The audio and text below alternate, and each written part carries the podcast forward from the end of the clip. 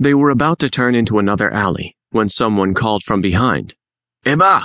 in a tone used by street bullies at their prey. Look here. Jimin grabbed Misun's hand to bolt.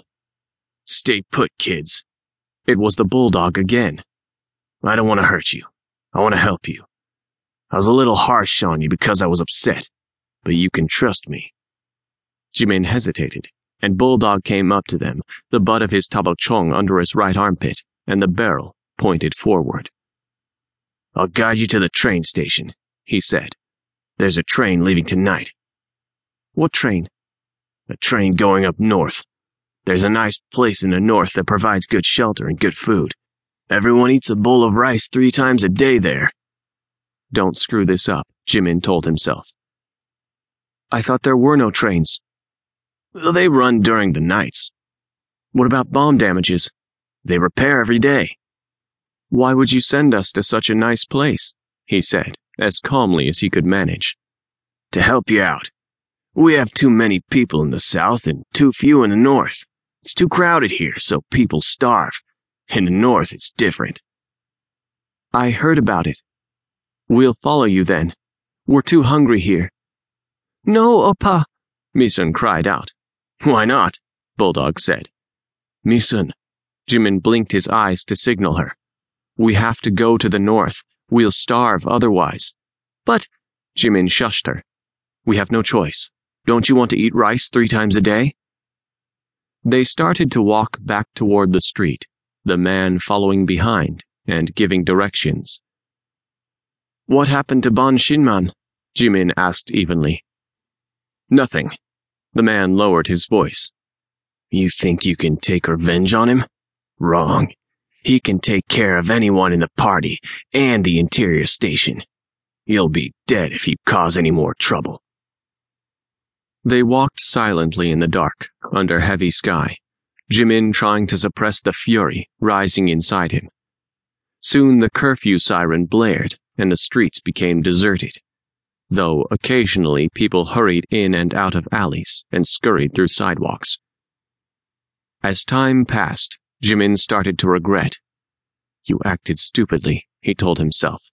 If you had protested, he might have let you go.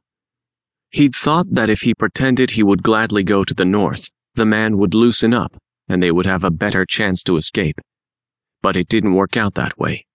Bulldog was careful to keep his distance, his gun pointed at him and giving him no slack. The man's life depended on Jimin and his sister boarding the train, it seemed.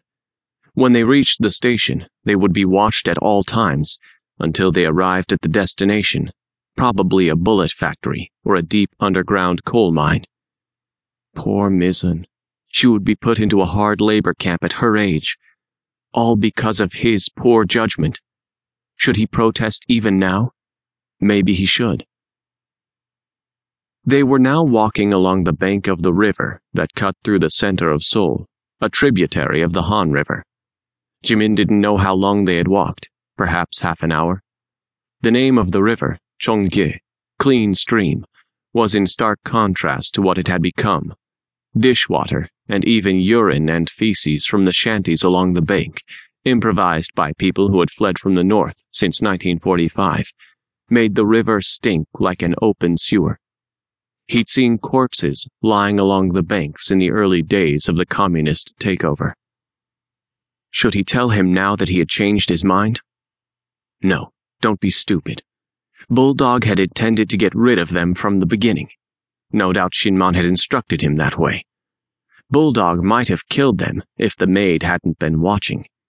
What better way was there than sending them to the north and locking them up deep underground, perhaps in the notorious dungeons of Aoji coal mine? Or Shinman had told him to kill them at the first opportunity. Maybe that's why he was goading them through this deserted riverbank. Jimin walked silently, but his heart pounded.